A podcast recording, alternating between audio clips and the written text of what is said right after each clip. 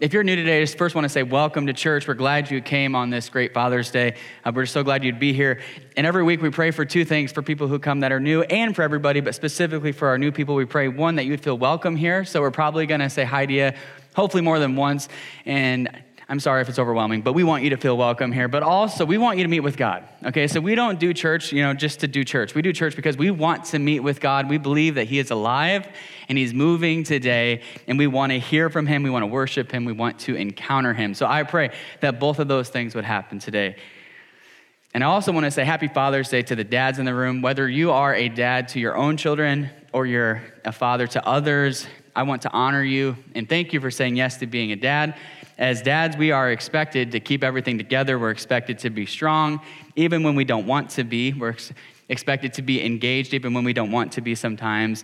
And I want to just honor you for that. And I think that today is an opportunity we have every year just to, step back and say thanks. So I just wanted to do that and just say we love you. And I also want to say, if you don't have a father here today, we see you. I had a dad, but my dad didn't have a dad. And I kind of have felt that pain through him. And I can't imagine quite what it's like not to have a father, especially on Father's Day. So I just want to say we see you, we love you, and we're praying that today could be a blessing to you in the sense that I'm just praying that God's fatherly love would be near to you today. That's what I'm praying for you. So I just wanted to say that we see you today. So growing up, like I said, I was blessed with a dad who was present. He was engaged in my life. And like I said, his dad walked out on him when he was young. But he made a commitment that he would be there for his kids. And I'm deeply, deeply grateful for that. He's typically here on Sundays, but he couldn't make it today.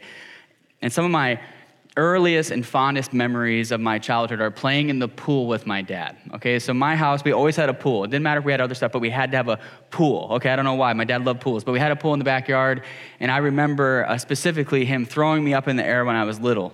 And he would catch me, and I was like, this is the best thing ever. And then eventually it got even better where he would, launch me up on my own when I could swim on my own, and then I landed in the water on my own and be able to swim back to him. And then when I got older, I think I was like 15 trying to do this, which was a bad idea, but I'd stand up on his shoulders and be like, all right, Dad, I'm gonna jump off you myself.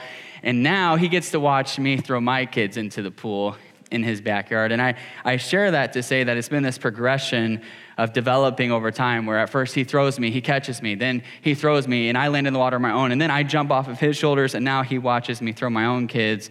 Over the years, my dad has guided me and trained me to become confident and mature in my jumping in the pool abilities. And the scriptures teach us that God relates to us as a good father relates to his own children. And one of the father's primary jobs is to train his children. It's one of our primary calls. Our Father in heaven wants to train us to become fully formed disciples of Jesus. He doesn't want us to be perpetual spiritual babies, but he wants us to grow into spiritual maturity. He wants you to be doing cannonballs on your own, off the high dive, maybe a little flip in there too. He wants you to be mature. He wants you to become like Jesus. And not only that, but he wants you to get to a point where you can help other people become like Jesus. That's the goal of the spiritual life, to know God and help others know God. If you're a follower of Jesus here this morning, this should be a deep desire of your heart. It shouldn't just be God's desire for us, but it should be our desire. Because we've been born again and the Holy Spirit lives on the inside of our hearts, we should have a deep ache in our hearts that just yearns for spiritual maturity in Christ-likeness. We should want to become like the one who gave it all for us. One of the ways we become like Jesus is through the Holy Spirit changing our hearts. Oftentimes, I'm speaking for myself personally, oftentimes we try to force our spiritual growth, we try to force our change through pure human effort, but God doesn't want us just to put effort into our spiritual transformation. He wants to actually change us from the inside out, and that can only happen through the Holy Spirit. The way to growth, the way to change is through continually being led by the Spirit of God and surrendering to his leadership. And as we do, we will become more like Jesus and transform into the person he called us to be. So with that said, we are concluding our sermon series, Wind of God. It's been 8 weeks, and it's felt like a long series, but the next series is going to be about 50 weeks, maybe 60 weeks. Okay, we're going to have to take some breaks. So if you think this is long, we'll see how the next one goes. I'm going to have gray hair by the time we're done, but it's going to be a good time. But yeah, so Wind of God, we've been talking about this idea of the Spirit of God as the wind, as the word for spirit is the same word for wind in the Hebrew and the Greek, and I believe that's on purpose. I believe that the Spirit of God is like the wind, and he's like the wind specifically in the way that he wants to blow through our lives, our hearts, and our situations, and he wants to change them. He wants to be the wind to our sails and blow us forward into God's dream for our lives. He wants to give us power to become the person he's called us to be and power to do the things that he's called us to do. It's like the wind blowing us forward. And this week, it's our last sermon. It's called The Wind is Leading. The Wind is Leading. We're going to close out this series by talking about how, if we want to be deeply changed by the Spirit of God, if we want to become like Jesus, we have to follow the leading of the Holy Spirit each and every day. And as we do that, as we walk with him, we will bear fruit, specifically what Paul calls the fruit of the Spirit. So with that said, turn with me to Galatians chapter 5, where Paul talks about the fruit of the Spirit. Paul's writing this letter to Galatia. It's a church in Galatia. He's writing this letter in response to a crisis in this young church. See, Paul had helped start this church just a few years before, after a powerful move of the Holy Spirit through Paul's preaching. But just a few years have passed, and in just a short amount of time, the church was starting to splinter and fall into two different forms of false teaching. Okay, so on one side, there was legalism. Okay, so legalism says you don't just need Jesus Christ to be saved, you need to do some extra stuff on top of it to be saved. So specifically for them, they were saying you needed to be circumcised to be saved as well. They were saying you still need to follow the Jewish rituals. On the other end of false teaching, what we had was people were falling into licentiousness. Okay, what is licentiousness? That's kind of a fun word to say. It's this idea where you think that because Jesus has paid for your sins, you can do whatever you want. Okay, so we face both of these forms of false teaching today in the church. Some of us fall into legalism and are just worried about getting people to change their behavior without changing hearts. And some of us fall into licentiousness, and we just don't really care that much about obeying Jesus, but just live lives of sin because, hey, we've been forgiven. We have freedom in Christ. We can do what we want to do. And I define these terms this way. So legalism is I obey, therefore God loves me. His love is determined by my obedience. And then licentiousness is God loves me, therefore I don't need to obey. It's the same problem that the church in Galatia was facing. And Paul warns against both of these extremes, and he stresses a third way. In Galatians 2, 15 through 16, he corrects legalism. He says, we ourselves are Jews by birth and not Gentile sinners, and yet we know that a person is not justified by works of the law, but through faith in Jesus Christ. And so we also have believed in Jesus Christ in order to be justified by faith in Christ and not by works of the law, because by works of the law, no one will be justified. Okay, we're only saved by faith in Jesus. Faith alone, when you confess with your mouth that Jesus is Lord and believe in your heart that God raised him from the dead, you will be saved. There's no ifs, ands, or buts about it. It's by faith in Jesus alone. You don't need to add anything to the gospel. At the same time, though, when we are forgiven and saved, we should change. We should become more like Jesus. If we have truly believed in our hearts that God raised Jesus from the dead, it's going to change some things about the way we live. In Galatians 5, 13 through 14, Paul says this, for you were called to freedom, brothers, only do not use your freedom as an opportunity for the flesh, but through love serve one another. For the whole law is fulfilled in one word, love your neighbor as yourself. Okay, so Paul's correcting licentiousness here. He's saying we should not use our freedom from the penalty of sin as an opportunity to keep sinning, but we should use the freedom as fuel to love God and our neighbor with our whole hearts. The way of Jesus is not the way of licentiousness, it's not the way of legalism, but it's the way of a transformed heart that's inflamed by the love of God. It's the way of the Spirit. Okay, so again, let's define our terms. Okay, so we got legalism, I obeyed, therefore God loves me. Licentiousness, God loves me, therefore I don't need to obey. But the way of the Spirit is God loves me. God has transformed my heart, therefore I obey out of love and gratitude. It's in this context that Paul writes this message about the fruit of the Spirit. So let's look at Galatians 5, 16 through 26. This is going to be our primary text.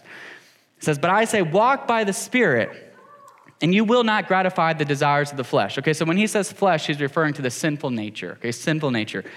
For the desires of the flesh or the sinful nature are against the Spirit, and the desires of the Spirit are against the flesh. For these are opposed to each other to keep you from doing the things you want to do. But if you are led by the Spirit, you are not under the law. And now the works of the flesh are evident: sexual immorality, impurity, sensuality, idolatry, sorcery, enmity, strife, jealousy, fits of anger, rivalries, dissensions, divisions, envy, drunkenness, orgies, and things like this. I warned you, as I warned you before, that those who do such things will not inherit the kingdom of God. But the fruit of the Spirit is love, joy, peace, patience, kindness, goodness, faithfulness, gentleness, self-control. Against such things there is no law. And those who belong to Christ have crucified the flesh with its passions and desires. If we live by the Spirit, let us also keep in step with the Spirit, and let us not become conceited, provoking one another, envying one another. All right, let's pray over this. Jesus, we thank you so much for this morning. God, I thank you for every person here today. And Holy Spirit, I pray that you would speak through this message. God, I pray for people watching online that they would hear the word today and be changed. I pray for people in this room that each person would be changed by the gospel and by the word of God. We pray for a demonstration of the Spirit in this place. God, we love you. In Jesus' name, amen. All right, I'm excited. Let's go. First point, we must walk by the Spirit. We must walk by the Spirit. You're like, whoa, Captain Obvious. Yes, I know. It's very obvious, but it's worth saying. We must walk by the Spirit. A few weeks ago, we talked about how we can only step into life with Jesus and be saved from our sins if we're born again. In other words, if we want to follow Jesus, the Holy Spirit must give us a new heart. Okay, so John 3:3-5, it says, Jesus answered him, "Truly, truly, I say to you, unless one is born again, he cannot see the kingdom of God." And Nicodemus said to him, "How can a man be born when he's old? Can he enter a second time into his mother's womb and be born?" And Jesus answered, "Truly, truly, I say to you, unless one is born of water and the Spirit, he cannot enter the kingdom of God. That which is born of the flesh is flesh, and that which is born of the Spirit is spirit." All that's to say, unless we are born of the Spirit, unless God breathes on our hearts and does something supernatural, we cannot be saved. And this is a fulfillment of Old Testament prophecy. In Ezekiel chapter 36, the prophet prophesied. He said, "And I will give you a new heart, and a new spirit I will put within you, and I will remove the heart of stone from your flesh and give you a heart of flesh. And I will put my Spirit within you and cause you to walk in my statutes and be careful to obey my rules." I love that. Your heart is changed and it causes you to obey God's rules. It's a changed heart that causes you to obey. When we come to faith in Christ, the Spirit takes our old heart out and he gives us a new one. And now we can obey God with joy and out of a transformed heart, not out of trying to earn something. However, receiving a new heart does not guarantee that we're actually going to live a new life. As Paul states here, we have to walk by the Spirit. We have to be intentional about actually walking in the Spirit. I love what he says in chapter 3. He says, "Are you so foolish? Having begun by the Spirit, are you now being perfected by the flesh? Having begun by the Spirit, are you now trying to be perfected by the flesh?" Even though our journey with Jesus has to start by the Spirit, we can try to pick it up with the flesh. This could look like trying to earn our salvation and spiritual growth through just improving our behavior without changing our hearts, which again is legalism. Or it could look like giving in to the flesh and living a sinful life, which again is licentiousness. Jesus does not want us to try to earn or work for spiritual transformation, and he doesn't want us to give in to the flesh. He wants us to go a different way, the way of the Holy Spirit. Again, verse 16, "But I say, walk by the Spirit, and you will not gratify the desires of the flesh." Okay, so I remember reading this passage when I was younger, and still recently, and being like, what does it actually mean to walk by the Spirit? What does that even mean? It sounds uber spiritual. Does that mean I just sing all day long? What does that mean? I'm glad you asked that question. Okay, so in a sentence, walking by the Spirit, or being led by the Spirit, is doing what the Spirit tells you to do out of love for him. It's obedience that's driven by love. Okay, so John Piper defines it this way. He says, walking by the Spirit means do what you do each day by the Spirit. Live your life in all its details from waking up in the morning until going to sleep at night by the enabling power of the Spirit. Okay, so walking by the Spirit means you allow your life to be directed and saturated by the presence of God. You walk with him, you obey him, you utterly surrender to him in his will, and you allow him to lead each and every single tiny detail of your life, everything. It's not like, okay, here's a pie chart of my life. I'm giving God this part, and then I get to do the rest, what I want to do here. No, God leads everything. That's what it means to walk by the Holy Spirit. If you allow the Spirit to lead and saturate your life, you eventually won't want to gratify the desires of the flesh. The Spirit of God in you will become stronger than your old sinful nature, and you will genuinely desire God more than you desire sin. The Spirit is going to win the war if you lean into him. This will not happen overnight. Though I remember back when I first got saved thinking, God, why do I still struggle with this stuff? Why do I want this sin so bad? But it takes time. It takes time of walking with the Spirit, of him changing your heart day by day. It's a progression. Paul is making clear that each of us have a responsibility for our spiritual growth. We can't just put our faith in Jesus, welcome the Spirit in our heart, and say, all right, God, you take the wheel. I'm just going to hang out, do whatever I want, and hopefully my heart changes. That's not how it works. Even though our hearts have been changed and we've been saved, we have to lean into the Spirit and let him lead us, let him unwire the old bad habits, the old bad ways of thinking and doing, and give us new ways. We have to let him direct our lives. Only then will our lives seriously begin to change. I've been a St. Louis Cardinals fan ever since I went to a game when I was probably 5 or 6 or 7, I'm not sure, but I was really young. And when they won the World Series a couple times about 10 to 15 years ago, man, I was a great fan. I was really into it for those couple years. However, if I'm honest, it's been a few years since they won the World Series, and since that excitement has worn off, I tend to forget about them. Every Sunday, I go to Sam Cole and say, hey, did they win? Or did they even play last night? I don't know. Did they win if they did? And he's always like, no, they didn't. No, I'm kidding.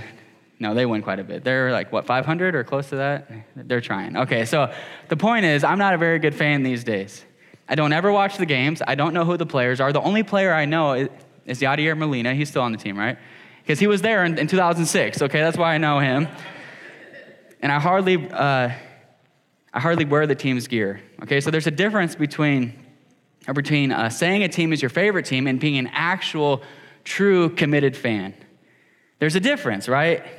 In the same way, even though Paul was writing to people who were Christians by name and were excited about Jesus when they got saved, they weren't really living out the lifestyle of Jesus at this point. Their sins had been paid for, and they were freed from the penalty of sins, but they hadn't gotten power over their sins. They weren't repping the team's gear, right? They weren't going to the games. They weren't paying attention to the Holy Spirit. They needed to start walking by the Spirit, just like I need to start actually watching a Cardinals game, at least one per year. That's my goal, okay?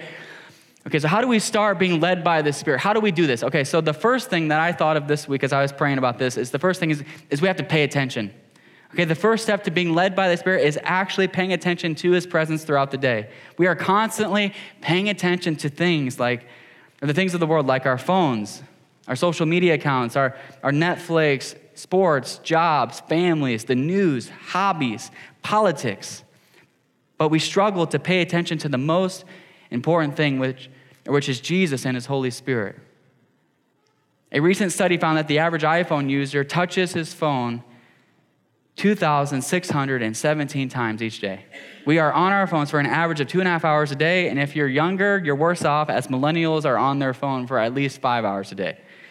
That's not even including non-phone screen time. That's spent binging Netflix or watching TV. A CDC study found that children spend anywhere from 6 to 9 hours in front of a screen each day. No wonder why we struggle to pay attention to the Holy Spirit. Our attention is elsewhere. I've heard it said that attention leads to adoration. What you look at is what you're going to love. What you behold is what you're going to become. Okay, whatever we give our attention to will get our hearts. Whatever we stare at, we're going to become. We so often give our attention to the wrong things. Walking with the Spirit starts with paying attention to the Spirit. The second thing is we need to abide. What does abide mean? Abide means to remain. It's this idea of kind of remaining under Jesus' wing. His wing's right here, and you're like, hello, Jesus. Just hanging out right there. You abide. You remain with Jesus. You spend time with him each and every day. You commune with him throughout the day. John 15:5, Jesus says, I am the vine, and you are the branches, and whoever abides in me and I in him, he it is that bears much fruit, for apart from me, you can do nothing. If we want to become the people that God has called us to be, we must abide in Jesus. We must abide in the vine. We must be like a branch that's connected to the vine and bears beautiful fruit. We must remain connected to Jesus each day through setting aside time each and every day to read the Bible and pray and spend time with him, and also through keeping him on our minds throughout the day and spending time with him as we go throughout our day. The third thing is we must trust. Okay, so pay attention, abide, trust. Okay, we can't just pay attention. We can't just be intentional about abiding, but we have to trust Jesus. Every morning I read the scripture. I start my day with the scripture, and I feel like every time I try to do like a summary sentence at the end of my journal, and every time it's like, trust Jesus. That's like the whole call of the Bible is to trust God, to trust that he's good, that he loves you, that he's given his life for you. Trust that his ways are better than your ways. We have to trust Jesus. And we must trust the things that the word says about us. We must trust that God has given us his Holy Spirit, that he has changed our hearts, and that he wants to bring us into holiness. The Christian life is all about faith, that God is who he says he is, and he will do what he says he will do. If we want to walk with the Spirit, we gotta trust Jesus, especially when things are hard, especially when you can't tell what's gonna happen, especially when you're concerned about the future. You gotta trust in King Jesus. He has your life in his hand, and he will take care of it. The fourth thing, and this is the last thing, I could go on, but we'll do four, is obey. If we want to walk in step with the Spirit, we have to do what he tells us to do. I've heard it said that walking with the Spirit is just doing the next thing he tells you to do. We must obey the general commands of Scripture where God tells us what to do and what not to do. And we must follow the Spirit's leading for our specific situations. So we can get the Spirit's leading through prayer and through wise counsel. When he speaks to us, though, we have to do what he tells us to do. If we want to walk in step with the Holy Spirit, we got to pay attention. We got to abide. We got to trust, and we got to obey. And I'm telling you, if you do that, watch the Spirit of God change your heart. Watch your life begin to transform. All right, but as we do these things, I'm telling you, the flesh and the enemy is not going to go down easy. It says in Peter, it says that the devil prowls around like a roaring lion seeking someone to devour. He is not going to go down easy. So let's read this again about walking with the Spirit and the flesh in verse 16. It says, but I say, walk by the Spirit, and you will not gratify the desires of the flesh, for the desires of the flesh are against the Spirit, and the desires of the Spirit are against the flesh, for these are opposed to each other to keep you from doing the things you want to do. But if you are led by the Spirit, you are not under the law, and now the works of the flesh are evident. Sexual immorality, impurity, sensuality, idolatry, sorcery, enmity, strife, jealousy, fits of anger, rivalries, dissensions, divisions, and envy and drunkenness and orgies and things like these. I warn you, as I warned you before, those who do such things will not inherit the kingdom of God. The second point this morning is this, if you're taking notes. We must resist the flesh. We must resist the flesh. Paul calls us to walk by the Spirit. As we do, we will naturally not gratify the sinful nature. The flesh and the Spirit are opposites. They're opposed to each other. When one's power grows, the other's power weakens. If the Spirit's power in us grows, the flesh's power is going to weaken, and vice versa. If we want to walk by the Spirit, we have to resist the flesh. We have to intentionally say no to the pull of the world that tells us to order our lives around a bunch of fleshly desires that don't actually matter, that can hurt the heart of God or distract us from intimacy with him. If we want to serve God, we have to say yes to the things of God and no to the things of the world. We have to feed the Spirit of God in us through walking with the Spirit.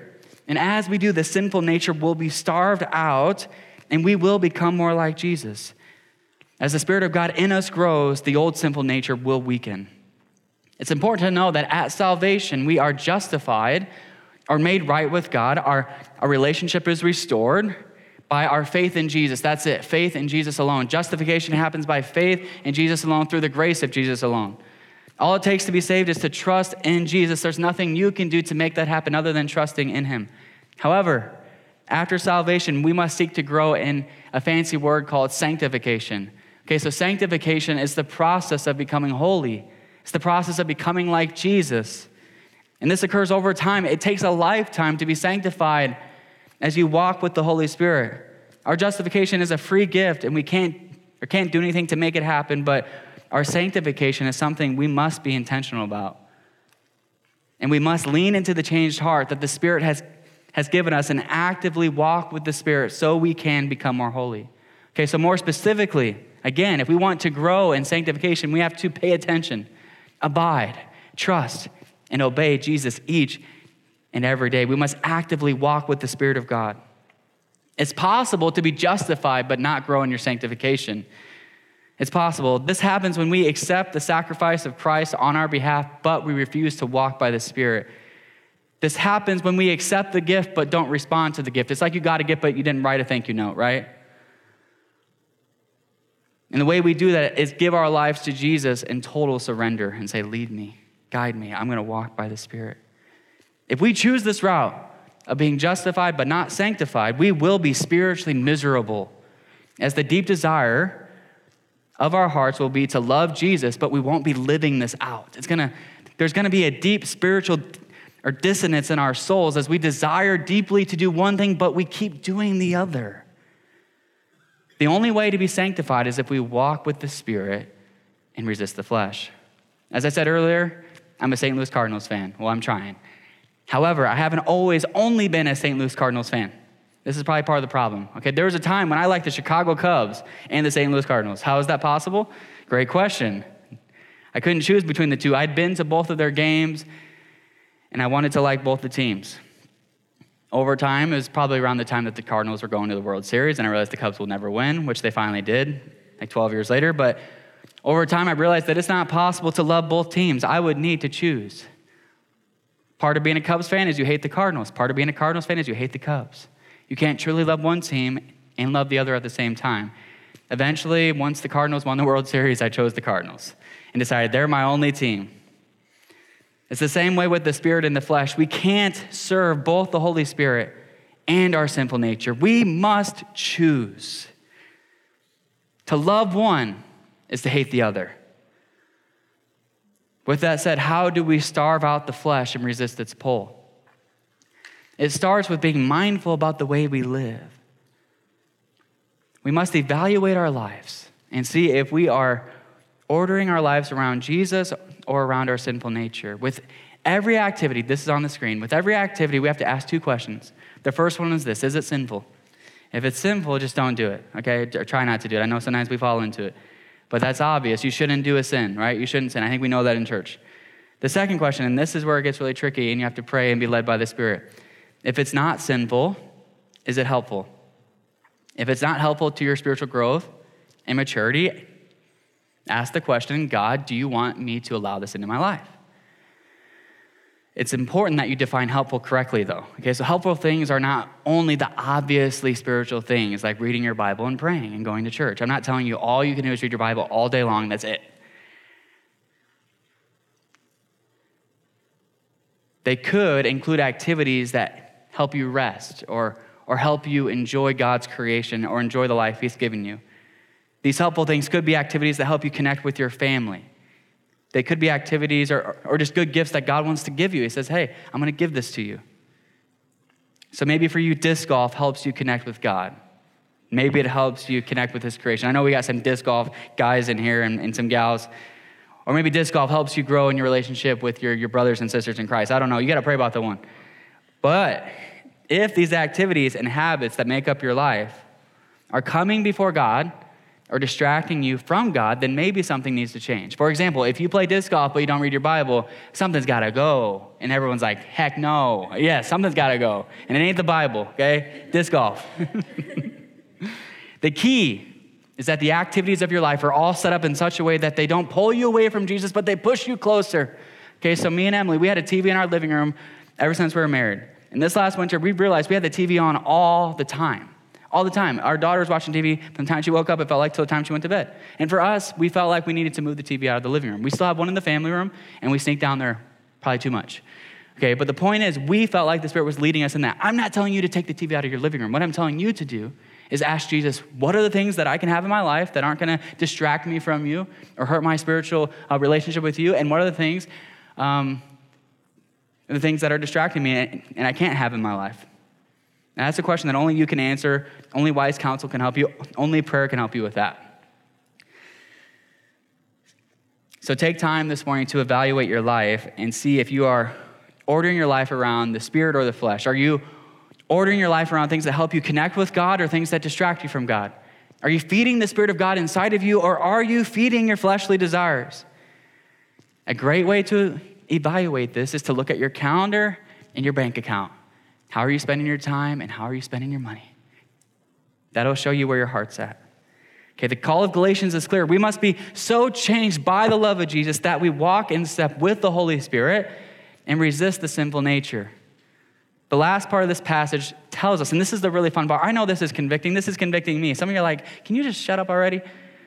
I know this is convicting, but this last part shows us what happens when we follow in step with the Holy Spirit. Something beautiful happens. Let's read it, verse 22 through 26. It says, but the fruit of the Spirit is love, joy, peace, patience, kindness, goodness, faithfulness, gentleness, self-control.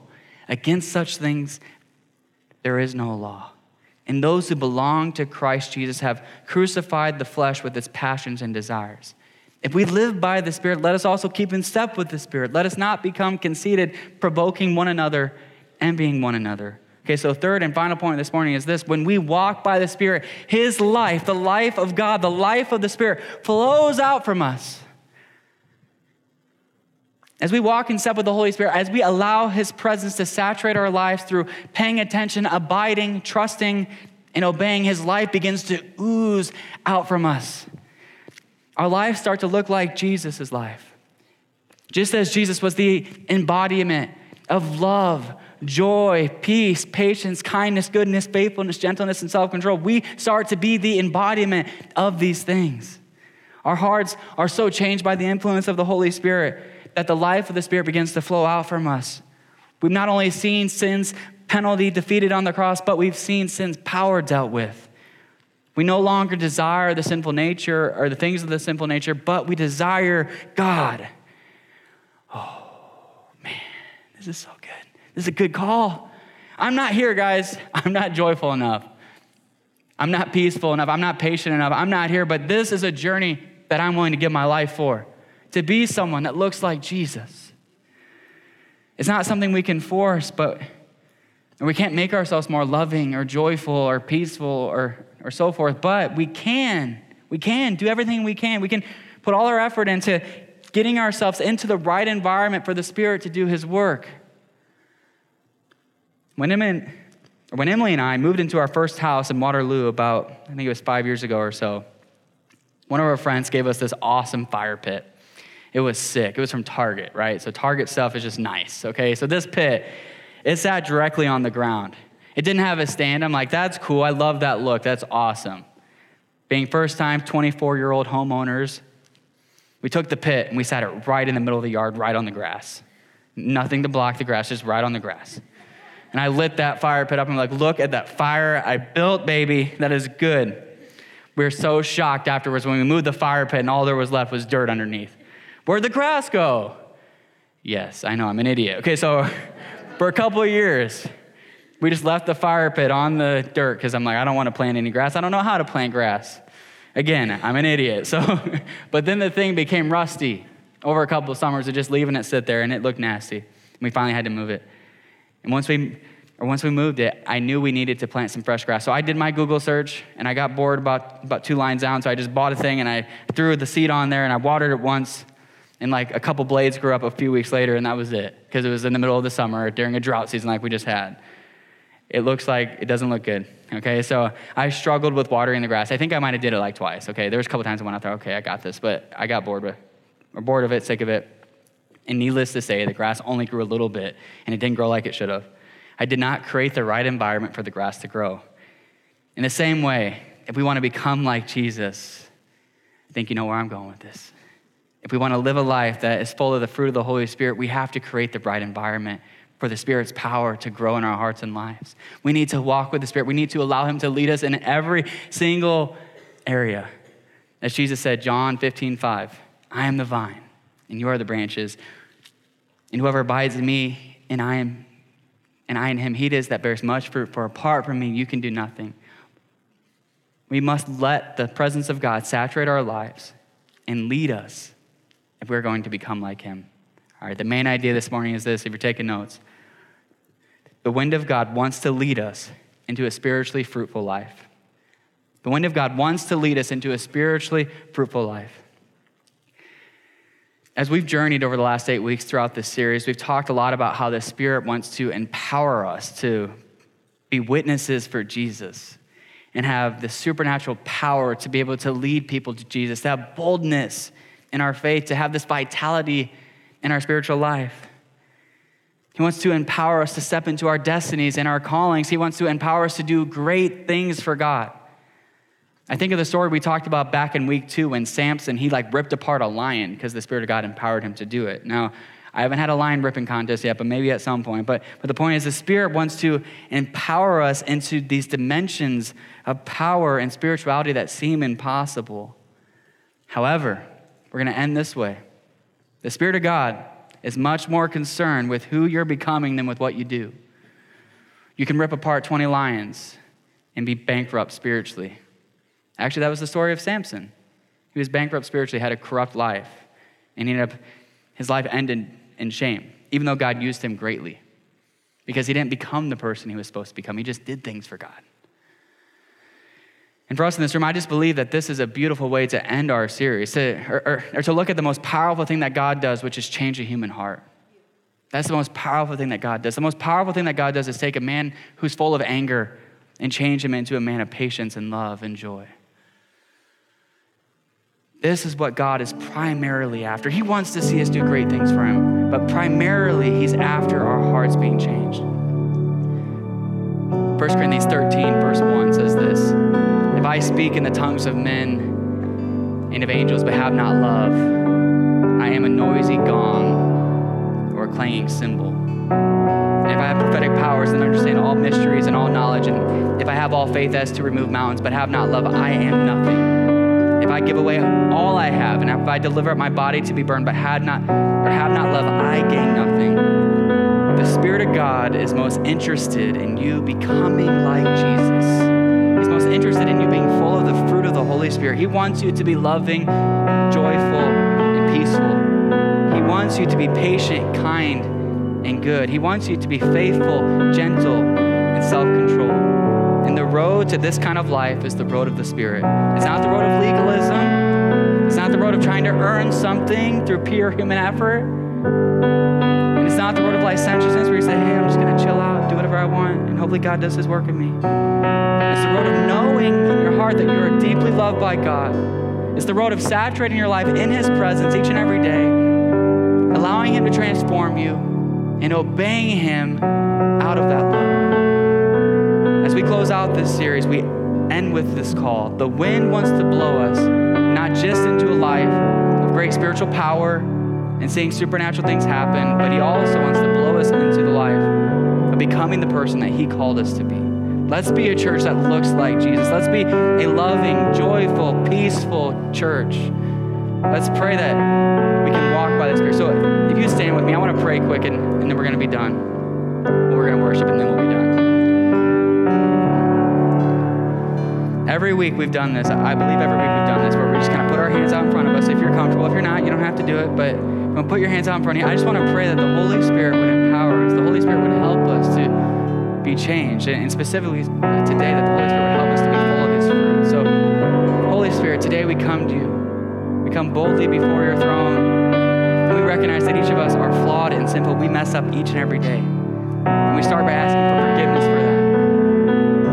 But Jesus, we don't just ask for forgiveness, we ask for power to overcome these things, to become the loving, joyful, peaceful people that you've called us to be. So Holy Spirit, do your work on the inside of ours. Help us to walk with you each and every day. Yeah, Jesus, we love you so much. And we pray all this in your name.